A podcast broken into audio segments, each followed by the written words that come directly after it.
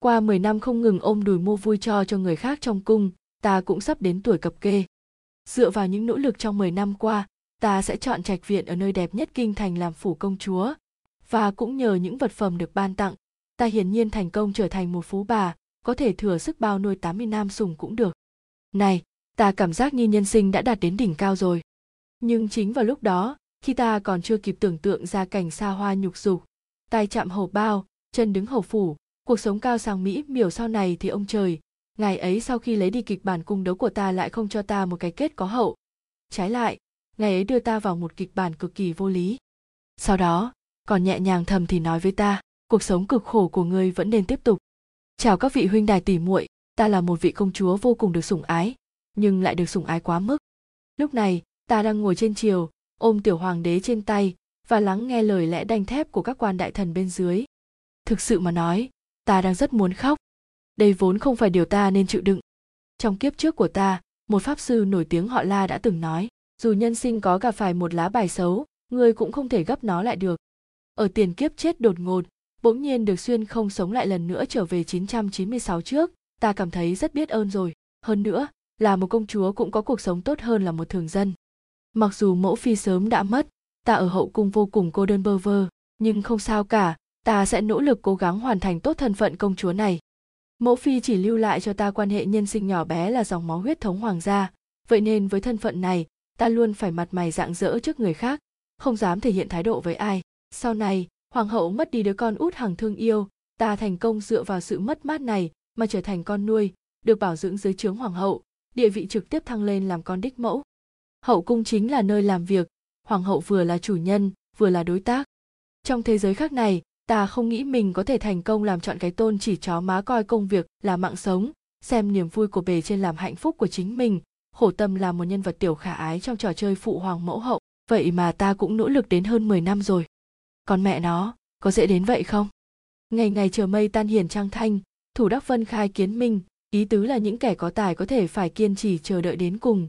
Cuối cùng ta đã đợi đến ngày hoàng đế lâm bệnh, ta liền có thể ung dung tự tại, phấn khởi rời khỏi cung rồi. Nhưng phiên bản cuộc chiến tranh quyền đoạt vị chân thực mở ra trước mắt ta, tiền triều hậu cung binh biến loạn lạc. Ta và mẫu hậu nương náo tại cung phụng tuyền. Những đứa con của mẫu hậu sau khi sinh ra đa số đều chết yểu, giờ chỉ còn ta là người đầu ấp tay gối, tự cảm thấy ai ở thượng vị không quan trọng nữa, bà chỉ vỗ nhẹ vào tay ta và nói, đừng sợ, chiêu chiêu. Ta có thể không sợ sao? Ta có thể sử dụng cách gì để kiếm lợi lộc đây từ vị đệ đệ mới lên ngôi đây? Ta muốn khóc, nhưng khóc không nổi, chỉ có thể tự chấn an mình bao nhiêu năm bưng trà rót nước ít nhất cũng chưa làm phật lòng ai, nhất thể có lẽ chưa đến nỗi nào. Thật tiếc khi không một ai trong số những huynh đệ thân thiết với ta giành được chiến thắng, bọn họ, không chết cũng tàn tật, không ai có khả năng ngồi vào vị trí đó nữa. Còn có thể là ai? Cả triều đình đều bận rộn suy nghĩ. Lúc này, ta run rẩy nắm tay đứa trẻ, tiến về cung thái cực của hoàng đế. Nó là tiểu hoàng tử được ta đem về nương nhờ cung phụng tuyền. Phụ hoàng trên giường bệnh nhìn đứa con trai nhỏ thở dài, cuối cùng nhìn ta thâm trầm nói, chiêu chiêu, sau này. Người bỗng nghẹn lại, ta nhanh chóng tiếp lời, là A Cần, Cần trong hoài Cần Du, ý nghĩa tên, người có đạo đức trong sáng và cao quý. Dễ dàng nhận thấy phụ hoàng không thể nhớ hết tên con cái của người, những thành quả để lại từ những đêm phong lưu chấp nhoáng. Hơn nữa, ai có thể nghĩ rằng một đứa trẻ có mẫu thân là một cung nữ xuất thân thấp hèn. Lớn lên, như cỏ dại trong cung lại có được một gia tài lớn, như ngày hôm nay. Sau này, A Cẩn phó thác cho con rồi. Phụ hoàng từ đầu đến cuối đến một ánh mắt cũng không buồn nhìn mẫu hậu lấy một cái. Rõ ràng là người không thể tin tưởng diêu hoàng hậu. Mẫu hậu cười nhạo một tiếng, không nói gì. Ta bỗng thất kinh, tỏ vẻ bàng hoàng gào to, phụ hoàng. Từ xưa đến nay việc ủy thác chưa bao giờ là chuyện tốt, ngay cả thông minh, như Gia Cát sau cùng cũng chết, mà ta chẳng qua chỉ là một công chúa, lý nào có thể đảm đương được xã tắc. Chiêu chiêu của trẫm từ nhỏ đã là đứa trẻ lanh lợi, thông minh nhất, khụ khụ, trẫm thỉnh thoảng nghĩ nếu tiểu chiêu là một cậu bé thì tốt biết mấy. Phụ hoàng thở dài cảm thán. Hóa ra người luôn biết tất cả những mánh khoái của ta những điều đó đúng là khó mà tránh khỏi. Nhìn vào đôi mắt sắc bén đầy uy nghiêm của phụ hoàng dù bất chấp bệnh tật ta liền hiểu rằng cục diện đã được định ta vội cúi đầu kéo triệu cần đang kinh hãi quỳ xuống lạy nhi thần tuân chỉ. Năm thiên khải thứ 20, hoàng đế băng hà chuyển ngôi lại cho con trai út triệu cần cùng lúc phong công chúa đoan dương với thân phận đế cơ buông rèm nhiếp chính cùng giám sát đất nước nhất thời triều thần một phen xôn xao Triệu Cần năm nay 6 tuổi, nhưng do lớn lên trong môi trường khổ cực nên bị suy dinh dưỡng, trông như một đứa trẻ đầu to, khi gặp chuyện chỉ biết khóc, quay đầu nhìn ta gọi hoàng tỷ. Hoàng tỷ, đệ xem không hiểu. Nó lại khóc. Mặc dù tân hoàng đế đã lên ngôi, nhưng binh quyền vẫn nằm trong tay một nhóm cựu thần. Việc đại sự không phải bọn ta quyết định, nhưng thượng vàng hạ cám, văn kiện kiểu nào cũng có. Một số là thật, một số là cố tình kiếm, chuyện gây khó dễ ức hiếp vị vua nhỏ tuổi. Ta có thể thấy rõ điều đó, nhưng cũng thực sự đành bất lực. Du Hữu Thanh lại lựa ngay lúc đấy mà đến. Hắn nhìn thấy ta đang ngồi ngự tiền, vòng tay ôm hoàng đế nhỏ đang ngủ, vừa phê duyệt tấu chương, đôi mày xinh đẹp khẽ trao lại. Bệ hạ, điều này là không phù hợp lễ nghi. Hắn thầm nhắc ta rằng điều này là vượt qua chức phận. Kỳ thực hắn cũng là một bậc quân tử, đám quần thần khác trong triều đều không kiêng nể trực tiếp viết lên chán bốn chữ tẫn kê ti thần. Là gà mái gái báo trời sáng, ý nghĩa phụ nữ tiếm quyền, làm loạn triều chính. Câu nhắc nhở của hắn chính là điều nãy giờ ta đang mong đợi, vì vậy, hắn vừa dứt lời, ta tức khắc cười nhạo một tiếng, thả rơi cây bút đỏ trên tay, chuẩn bị bỏ trốn một lát. Thứ lỗi ta xin nói thẳng công việc của hoàng đế thực sự không phải cho con người làm, ngủ muộn hơn chó, thức sớm hơn gà, còn thêm những buổi trầu sớm dài lê thê cộng sấp tấu trương phê hoài không hết. Ta nghĩ lại, năm đó cha ta làm hoàng đế, ông ấy vẫn có thời gian đi dạo khắp các cung khác nhau mà trong lòng đầy bái phục. Thật là bậc thầy quản lý thời gian a. À. Hình như mọi chuyện đi hơi xa rồi, giờ ta thực sự chỉ muốn trở về cung để ngủ bù một chút. Du Hữu Thanh không ngờ ta sẽ có phản ứng như vậy, ngay cả thân thể cũng đơ ra, nhìn thần sắc có chút khó xử. Tiểu hoàng đế bị hành động của ta đánh thức, dụi dụi mắt, vừa thấy ta chuẩn bị rời đi, hắn cũng nắm tay áo của ta, "Hoàng tỷ, a cần đi cùng người." Điều này làm Du Hữu Thanh hoàn toàn lúng túng, cúi người thỉnh tội với ta. Ta hết sức hả hê, trong lòng thầm nghĩ Du Hữu Thanh cũng có ngày này, chỉ vào đống tấu sớ, cười nói, "Vậy chuyện này làm phiền Du đại nhân rồi." Du Hữu Thanh bị ta cười mang tai khẽ đỏ lên, đứng nửa ngày mới dám gọi ta một tiếng công chúa, nói, "Hạ thần không dám." Du Hữu Thanh trở thành người dạy dỗ cho tiểu hoàng đế, Gia thế họ du vang danh gia giáo từ bao đời, tổ phụ của hắn là đại phu đương triều, học trò ở khắp thiên hạ. Điều quan trọng nhất là Du gia là một đại thần đơn độc, không bao giờ lập đảng phái vì tư lợi, chỉ trung thành với quân vương. Từ phương diện nào đó mà nói, Du gia có thể là sự bảo vệ cuối cùng mà phụ hoàng để lại cho Triệu Cần. Có lẽ do làm quan chính thức nên Du Hữu Thanh hiện tại so với người ta gặp năm đó ở ngự thư phòng không giống nhau nữa. Hắn ta lúc trước lạnh lùng như tuyết trắng trên núi cao, mặc thường phục mà như thể tiên mắc đọa bị biếm xuống thế gian làm phàm nhân, cả bộ dáng thâm trầm, nội tâm sâu sắc khó thăm dò. Ta ra hiệu cho vị tiểu hoàng đế đi theo y. Triệu cần kéo ta thật chặt không chịu buông, đứa trẻ này chưa kịp thích nghi với sự thay đổi thân phận, nên đành bất lực gọi hoàng tỷ, cứ như thể nó đang ôm chặt cọng rơm cứu mạng vậy. Ta chỉ có thể thở dài và kéo nó qua một bên điện nhắc nhở, dù sư phụ sẽ cười nhạo đệ đấy. Du hữu thanh hiển nhiên không dám phản bác gì. Hắn ta bắt đầu giảng bài, thành thật mà nói giọng hắn nghe rất êm tai và rõ ràng. Êm tai đến mức ta đã thiếp đi lúc nào không hay. Ta thật sự không cố ý bất kính hắn đâu, nhưng vừa phải xử lý tang sự của phụ hoàng, vừa phải đối phó với triều thần, cùng lúc đó lại phải dỗ dành đứa nhỏ kia, ta thật sự đã kiệt sức. Về phần mẫu hậu, sau đêm đó cũng chưa gặp lại. Đang say giấc nồng, ta bỗng bị đánh thức bởi tiếng thút thít. Vừa mở mắt, đã thấy cảnh triệu cần nhìn du hữu thanh nức nở, hắn đương nhiên chưa bao giờ gặp phải tình huống như vậy hai người nhìn nhau không biết xử lý thế nào. Ta vội vàng dỗ dành. A cần bị sao vậy? Thấy ta đã tỉnh, triệu cần bực bội níu vào cánh tay ta gào lên. Hoàng tỷ, oa oa, đệ đệ không học nữa. Hiểu rồi, vị tiểu hoàng đế rơi nước mắt vì học kém a. À.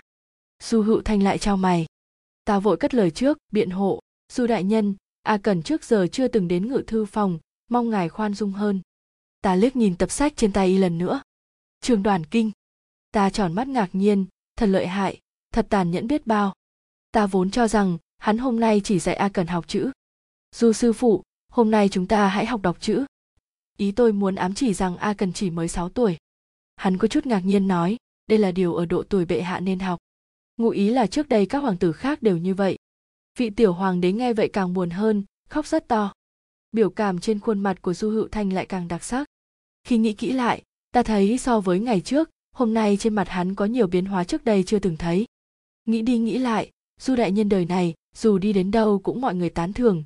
Ta e rằng, chỉ duy khi ở cùng tiểu hoàng đế, mới gặp nhiều chuyện khó xử như vậy, thật nực cười biết bao. Tiểu hoàng đế còn đang khóc, bị áp lực quá lớn, lúc thường mắt chỉ ngấn lệ rưng rưng, nhưng bây giờ lại không ngừng khóc to. Du hữu thanh hoàn toàn bất lực, hướng mắt về phía ta cầu cứu. Ta mỉm cười gật đầu, miệng mấp máy không tiếng. Một lần ân huệ triệu cần được ta dỗ dành một lúc mới dừng lại, thằng bé nấp sau ống tay áo của ta, dè dặt nhìn du hữu thanh. Du hữu thanh không nói gì, thay đổi quyển sách trong tay. Không sao đâu, bệ hạ, chúng ta sẽ bắt đầu lại từ đầu. Hắn thực sự bắt đầu từ việc học chữ đơn giản nhất, thỉnh thoảng khi triệu cần cảm thấy buồn chán, hắn sẽ xen kẽ kể cho nó một số điển tích nhỏ thú vị. Tiểu hoàng đế lần này nghe giảng chăm chú hơn hẳn, mặt mày trông hào hứng hơn nhiều. Nhìn một hồi ta liền đem tấu chương bên cạnh tiếp tục phê chuẩn, xem mệt rồi liền ngừng đầu ngắm tên mỹ nam họ du để rửa mắt. Không nhớ các cung nhân đã thay đèn thắp nến bao nhiêu lần, bài giảng hôm nay mới kết thúc. Tiểu hoàng đế miễn cưỡng đứng dậy cáo từ sư phụ, ta nhìn nó ngáp dài một cái, khách sáo nói với dư hữu thanh, bệ hạ còn nhỏ, ta sợ ngài đã thấm mệt rồi, để ta thay mặt tiễn người vậy.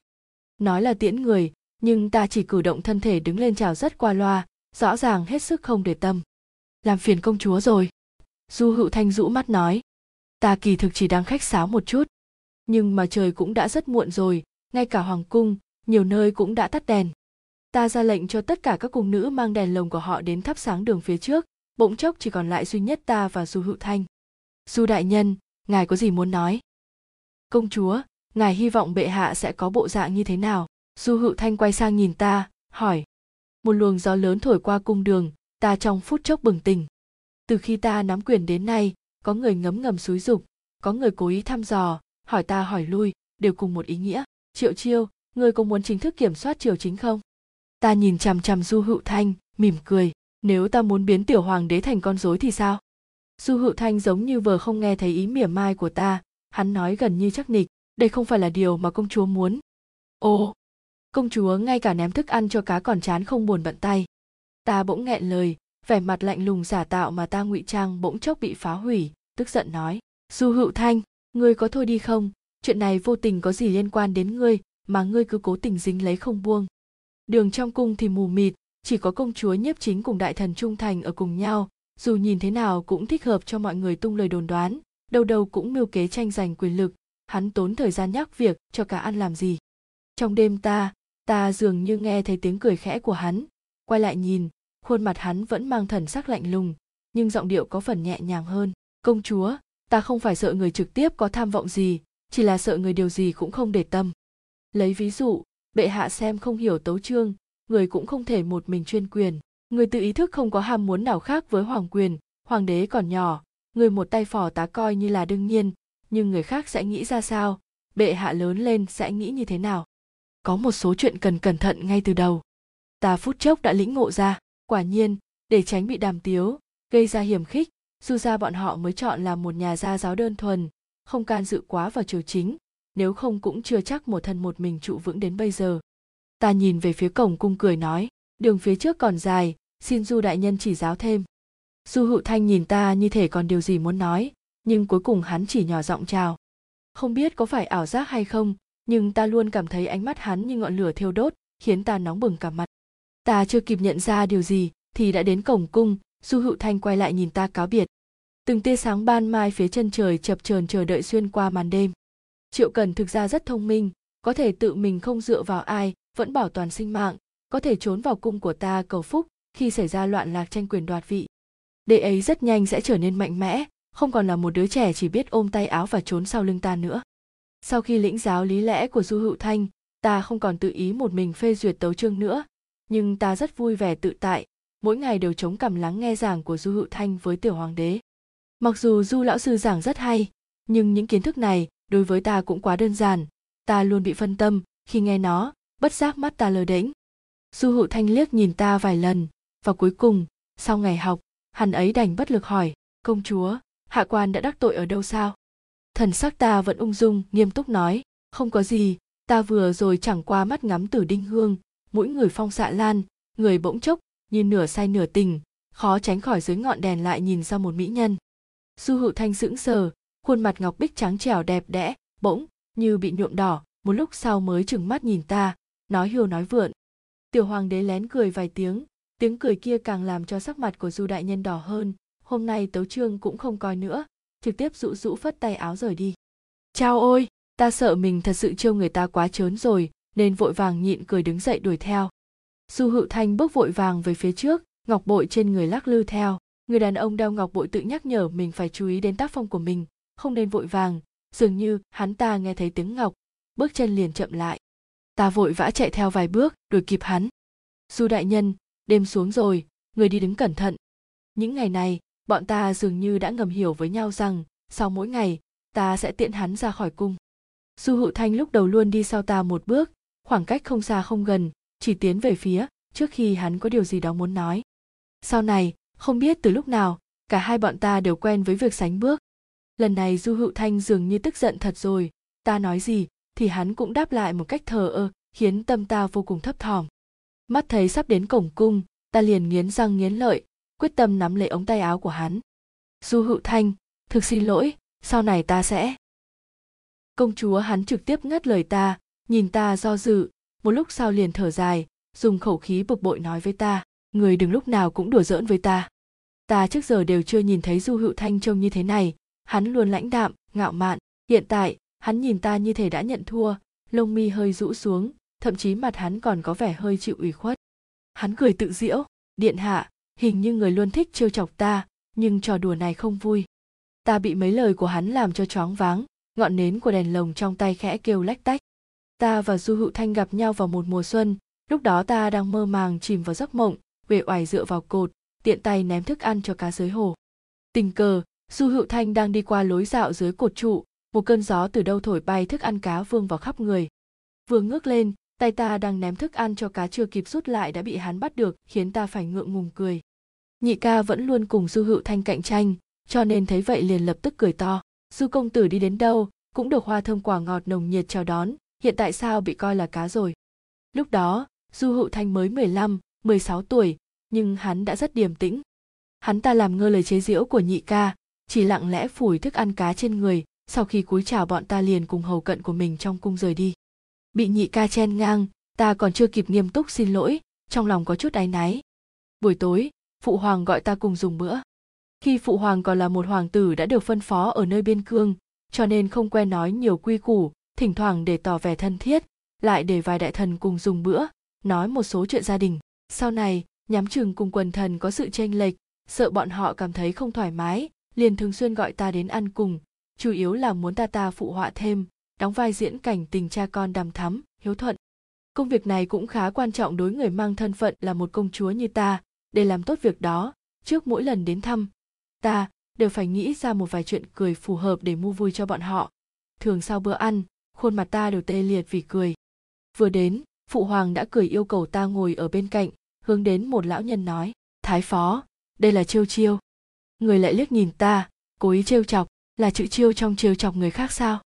Ta xấu hổ đến mức như ngón chân bị gãy sau khi ta được hoàng hậu nhận nuôi, bệ hạ liền yêu cầu hoàng hậu đổi tên cho ta, nói rằng thoạt nhìn phong thái cử chỉ của ta không phù hợp với thận phận công chúa. Sau khi đế hậu lựa chọn, họ quyết định sử dụng chữ chiêu lấy từ chiêu như nhật nguyệt, ý nghĩa như mặt trời và mặt trăng, thành tựu vĩ đại, được mọi người nhìn thấy. Lúc đó, ta ỉ vào tuổi còn nhỏ, nên hành động càn rỡ, dại rồi phát biểu ngốc nghếch rằng, chiêu chiêu hảo, chiêu chiêu muốn cho người khác vui. Thậm chí còn không ngại ngần chạy đi rêu rao khắp nơi. Nghĩ lại, linh hồn bà cô già cỗi của ta trong thân thể lo ly này đã làm nũng ra sao, đã không trở lại miếng thể diện nào, nay còn bị liệt vào lịch sử đen càng thêm phần hổ thẹn. Ta còn cười nũng tỏ vẻ oán trách phụ hoàng. Mà không biết rằng đây chính là gốc rễ của mọi việc sau này, trái tim sẽ bị tổn thương đến đau lòng. Phụ hoàng quả nhiên cười càng hớn hở, những người có mặt nhất thời cũng vui lây. Người chỉ vào chỗ một thiếu niên đang ngồi, nói, chiêu chiêu con xem, hữu thanh nhà người ta, khi con còn chưa phân biệt được ý nghĩa tên của mình, thì hắn đã văn thơ lưu loát rồi. Chàng thiếu niên ngẩng đầu đáp lại, ta liền giật mình, phát hiện người được ca tụng là hữu thanh lại chính là vị công tử, họ su xui xẻo hôm nay nhìn vẻ mặt khác thường của ta, các cung nhân hiểu ý nháy mắt thì thào bên tai phụ thân bẩm báo lại chuyện thức ăn cá. Người xưa cười nhạt thế à? Cả khán đài chút chuyện vậy cũng cười, ta bất lực rồi. Hay thật, vậy là chuyện cười ta chuẩn bị trước hôm nay, coi nhuồng công rồi. Du hữu thanh lặng lẽ, ngồi đó không nói lời nào, tốt xấu gì thì ta cũng là công chúa, dù sự việc lần này, hắn là nhân vật chính thì phát biểu gì cũng không hay. Ta tự cảm thấy có lỗi với hắn, nên liền chủ động tiến tới xin lỗi tránh để hắn ta thêm khó xử hắn ta thở phào nhẹ nhõm và liếc nhìn ta đầy cảm kích. Điều này lại càng làm ta thêm phần áy náy. Sau khi tiệc tàn, ta lại nghĩ đến chuyện đó. Vẫn cảm thấy day dứt, không chịu đựng được. Ta bỗng nhớ ra từng nhận được lễ vật sinh thần là một cổ thư bị thất truyền từ lâu. Liền lặng lẽ mang nó đến ngự thư phòng và đưa nó cho hắn coi như một lời xin lỗi. Du hữu thanh không nhận. Hắn ta nói, chỉ là vấn đề nhỏ, nhưng mắt lại không kìm được mà liếc nhìn cuốn sách một lần nữa. Ta nhìn ra được hắn có hứng thú, liền thuận tay dúi vào tay hắn du công tử, quyển sách này đối với ta chẳng qua là đống giấy vụn. Ta nhìn sắc mặt của hắn, nếu như ngươi cảm thấy không tiện thì có thể trao đổi. Giờ này ngày mai, ta muốn ăn bánh ngọt trần gia ở ngoài cung. Du hữu thanh đỏ mặt nhận lời. Ngày hôm sau, hắn ta quả nhiên giữ lời hứa, mang bánh ngọt đến, đựng đầy một hộp thức ăn lớn. Nặng đến mức ta đã rất ngạc nhiên. Du hữu thanh có chút ngượng ngùng. Ta quên hỏi công chúa thích gì, nên mới mua mỗi loại một ít. Mong công chúa sẽ không không chê đứa nhỏ này cũng quá thành thật rồi. Có lẽ là do ánh ban mai hôm đó quá trói mắt, cũng có thể là do ánh mắt của cậu thiếu niên đó đã phản chiếu vào trái tim ta. Ta từ đó liền bắt đầu giam ba bữa lại chạy đến thư phòng, đem theo đủ loại đồ vật nho nhỏ tặng cho mỗi vị sư huynh, cũng tặng cho du hữu thanh. Những gì ta tặng đưa cho du hữu thanh đều được lựa chọn cẩn thận theo sở thích của hắn, nhưng đôi khi, ta cũng xen vào vài món đồ kỳ lạ. Du hữu thanh rõ ràng là tuân thủ nguyên tắc không đến tay không, dù nhận được gì đi nữa hắn vào ngày hôm sau sẽ luôn mang cho ta một thứ từ bên ngoài cung. Có lúc ta hơi thất vọng, cảm thấy người này quả là một bông hoa lạnh lùng, khách khí và khó gần. Vì vậy, một khi ta nhận lại cái gì đó sẽ chỉ thờ ơ cảm ơn và không quay lại vào ngày hôm sau. Tuy nhiên du hữu thanh lại nhờ tam ca ca đưa cho ta một phần ô mai, còn để lại một lá thư hỏi rằng có phải món đồ hôm qua không vừa ý. Nói lần sau sẽ chú ý không tặng nó nữa. Cuối thư, hắn do dự viết thêm một câu, trần gia chuẩn bị thêm món mới thật khó để diễn tả tâm trạng lúc đó của ta, chỉ biết nằm cuộn tròn như con sâu trên ghế trong im lặng. Ta có vẻ dần ổn định lại. Ngày hôm sau, ta tiếp tục đến ngự thư phòng, du hữu thanh đưa cho ta một cái hộp nhỏ. Ta mở ra, cười nói, cái này một tháng trước không có sao. Dư hữu thanh lỗ tai lại đỏ lên, thì thảo nói, ồ, ta nhớ lầm rồi. Tôi liễu lượn theo gió đông, không biết lòng ai vén bức màn xuân, một chút sợi bông cũng lan tăn, tiếng vọng kích thích tình cảm thiếu thời được nhen nhóm từ lâu. Lúc vừa xuyên qua thế giới này, ta chưa bao giờ nghĩ có ngày mình sẽ yêu một người cổ đại, nhưng bây giờ mỗi ngày ta chỉ nghĩ nhất định phải lấy được nam nhân này.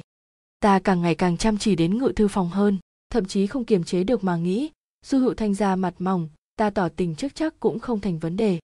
Nhưng trước khi tâm thảo lan khắp bầu trời thì trận cháy rừng đã đến trước.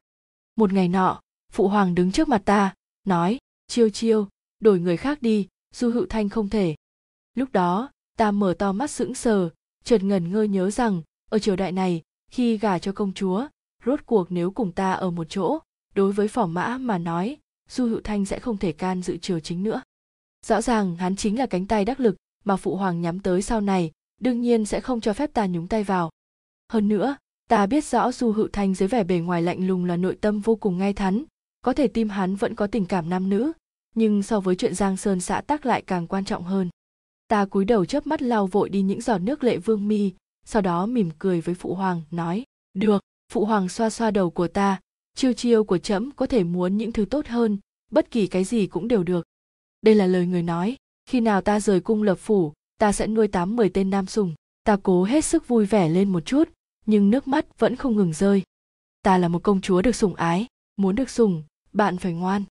Ta dần không lui tới ngự thư phòng nữa. Sư hữu thanh cũng nhờ các vị sư huynh gửi thư cho ta ta không đọc mà chỉ gửi lại kèm những đồ vật hắn đưa tặng ta.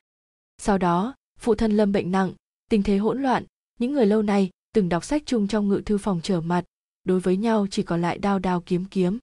Ngày xuân năm ấy, cuối cùng cũng không thể quay lại.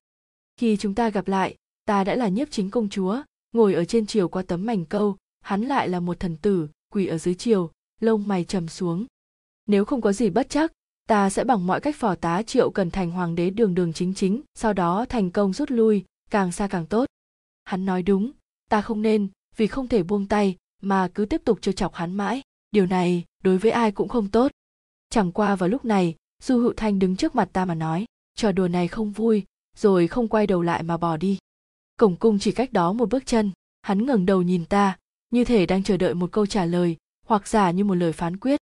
Ta có vài điều không hiểu đối với hắn mà nói, rõ ràng nếu ở bên ta thì sẽ rất sẽ thiệt thòi, nhưng hắn lại để máu điên trong người nổi lên, vội vàng kích thích khiến ta sao động. Ta thậm chí còn nghe thấy tiếng gió đêm vỗ vào má, bên cạnh màng nhĩ bị kích động ồn ào, đáy lòng nhộn nhạo, như phảng phất gợi lại nỗi đau năm nào. Ta nhấc tay cầm đèn lồng đưa cho hắn du đại nhân. Ánh sao trong mắt du hạo thanh mờ mịt, hắn như là không muốn cầm lấy ngọn đèn, trên người hiện lên một tia cự tuyệt. Ta nhịn không được bật cười không phải nói con đường phía trước còn dài. Đại nhân, người chẳng lẽ không bằng lòng tiếp tục sánh bước bên cạnh ta sao? Giải ngân hà lại bắt đầu tỏa sáng. Lần đầu tiên, ta thực sự nhìn thấy nụ cười không thể tự chủ của du hữu thanh. Hắn cười với ta, dịu dàng nói, đó là vinh hạnh của ta. Ta và du hữu thanh bí mật bên nhau. Lúc này, ta và chàng đều không thể vô trách nhiệm, chút bỏ mọi thứ để ở bên cạnh nhau được. Thời gian của bọn ta chỉ có lúc giảng bài và cùng nhau trên đường đến cổng cung tuy du hữu thanh vẫn lãnh đạm, nhưng ai cũng cảm nhận được hắn đương rất xuân phong đắc ý. Các cựu thần trong triều cho rằng hắn đoạt được sủng ái của tân hoàng đế, lại càng không thích, dâng tấu đổ tội hắn càng nhiều.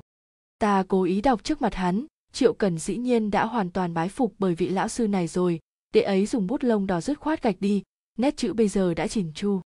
Ra về lúc đêm, như thường lệ, các cung nữ đi phía trước, ta và du hữu thanh đi cùng nhau phía sau. Vui đến như vậy sao? Ta cười cười nói với hắn. Tu thân tể ra trị quốc bình thiên hạ, dù mỗi tu thân chẳng qua cũng chỉ vậy, nhưng lại may mắn có vinh dự được tề ra tại sao lại không vui? Chàng nghiến răng nhấn mạnh hai chữ tề ra hỏi ngược lại ta. Wow tiểu du người thay đổi rồi. Ta bị chọc ghẹo đến đỏ mặt, nhưng không tỏ ra thua kém, lặng lẽ liếc nhìn các cung nữ. Du đại nhân gần đây bị mấy lão hồ ly đó mắng rất thê thảm, ta khẽ kiễng chân lên. Bổn cung đương nhiên nên làm chút ít để vỗ về an ủi du đại nhân, ngài có nghĩ vậy không? Nửa câu sao mơ hồ nghẹn lại giữa môi và răng. Du hữu thanh sững sờ tại chỗ, một lúc sau mới đưa tay ra vuốt ve đôi môi của mình. Có ngọt không? Ta vừa ngậm kẹo đấy. Ta thở gấp gáp hỏi, tai và mặt hắn lập tức đỏ bừng. Làm can rõ ràng là khiển trách, nhưng đôi mắt hắn lại mang theo một ý cười.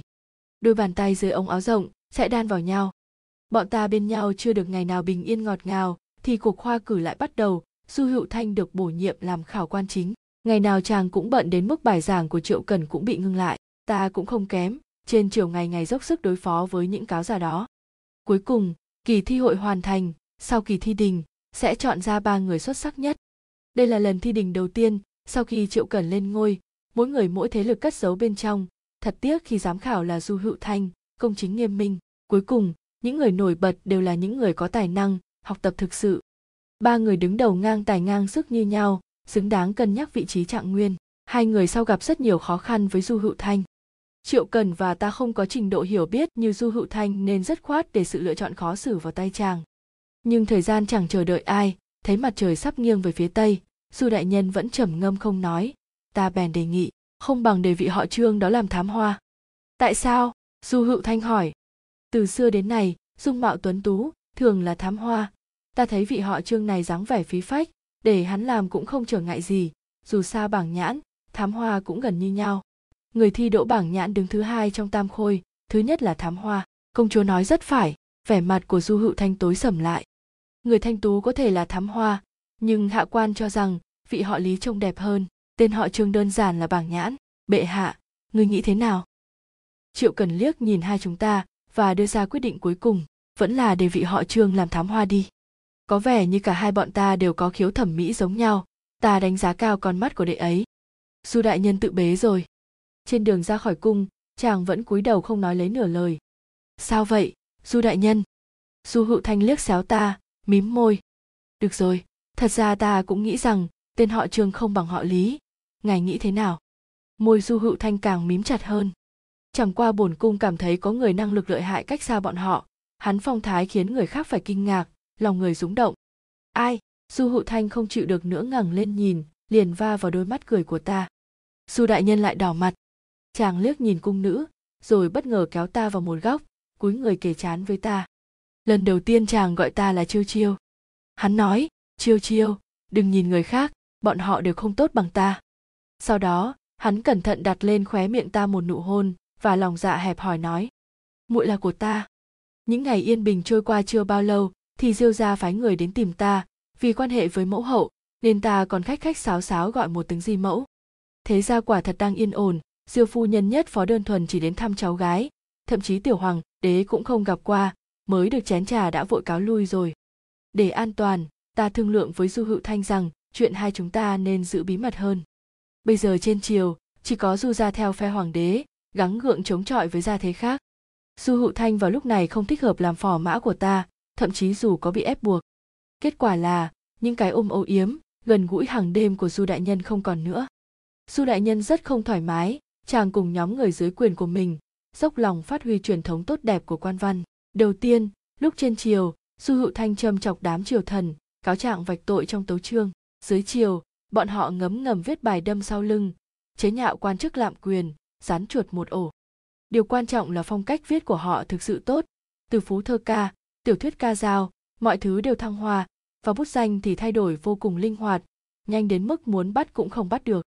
Đột nhiên, ta chìm trong chủ nghĩa văn học hiện thực, bầu không khí văn hóa của dân chúng tăng vọt. Đương nhiên, các quan chức quý tộc không thể tỏ ra yếu đuối, hai nhóm người bắt đầu đối đầu trực diện. Ta và tiểu hoàng đế mượn gió bẻ măng, thỉnh thoảng thuận thế châm dầu vào lửa. Nhưng không ngờ báo ứng kiếp này đến nhanh như vậy. Vài ngày sau, một thanh niên khôi ngô đến trước phủ công chúa đoan dương tự nói rằng công chúa có ơn cứu mạng, nay đến đền ơn đáp nghĩa và bằng lòng vào phủ hầu hạ nàng. Những giai thoại ướt át lan truyền nhanh chóng, truyền đến cung, thì câu chuyện tài tử gia nhân phát triển thành công chúa vụng trộm hoài thai luôn rồi. Ta vốn dĩ đang yên lành ăn dưa, lòng thầm nghĩ, chao ôi, vị tỷ muội nào của ta có diễm phúc như vậy? Mãi cho đến khi người hầu trong cung nói nhỏ phong hiệu vị công chúa đó, hạt dưa trong tay ta mới rơi xuống đất. Đoan dương, còn không phải là ta đây sao? Thật kinh ngạc ta và người khác lén lút mang thai, chính mình cũng không biết. Ta vội gọi người chuẩn bị bệ xe, đi xem xem vị nam nhân trẻ tuổi này lai lịch ra sao. Trước khi đi, ta đã thề với du hữu thanh vừa tới để chuẩn bị giảng bài mà hiện tại đã mặt mũi tối sầm. Đây nhất định là ta bị hãm hại, chắc chắn sẽ xử lý đàng hoàng, đem người dỗ dành qua loa một chút. Khi ta đến hiện trường, khi người thanh niên ngẩng đầu lên và gọi một tiếng điện hạ, tim ta liền đập thình thịch. Xong rồi xong rồi, du hữu thanh nhất định sẽ tự chua mà chết ơn cứu mạng là có thật, nhưng không phải ta cứu hắn, mà chính là hắn đã cứu ta. Vào mùa đông nhiều năm trước, hắn đã cứu một công chúa nhỏ không được sủng từ hồ băng. Sau đó, công chúa nhỏ mệnh khổ từ từ mở mắt và hoán đổi linh hồn.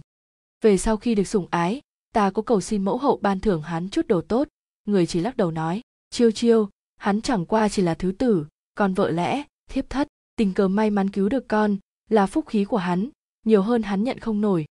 Ta hiểu ý người sợ hoàn cảnh của hắn trong phủ không tốt tặng gì cũng sẽ bảo toàn không được, nên ta đành phải âm thầm nhờ người nhắn cho hắn, nếu sau này gặp bất kỳ khó khăn nào có thể đến tìm ta.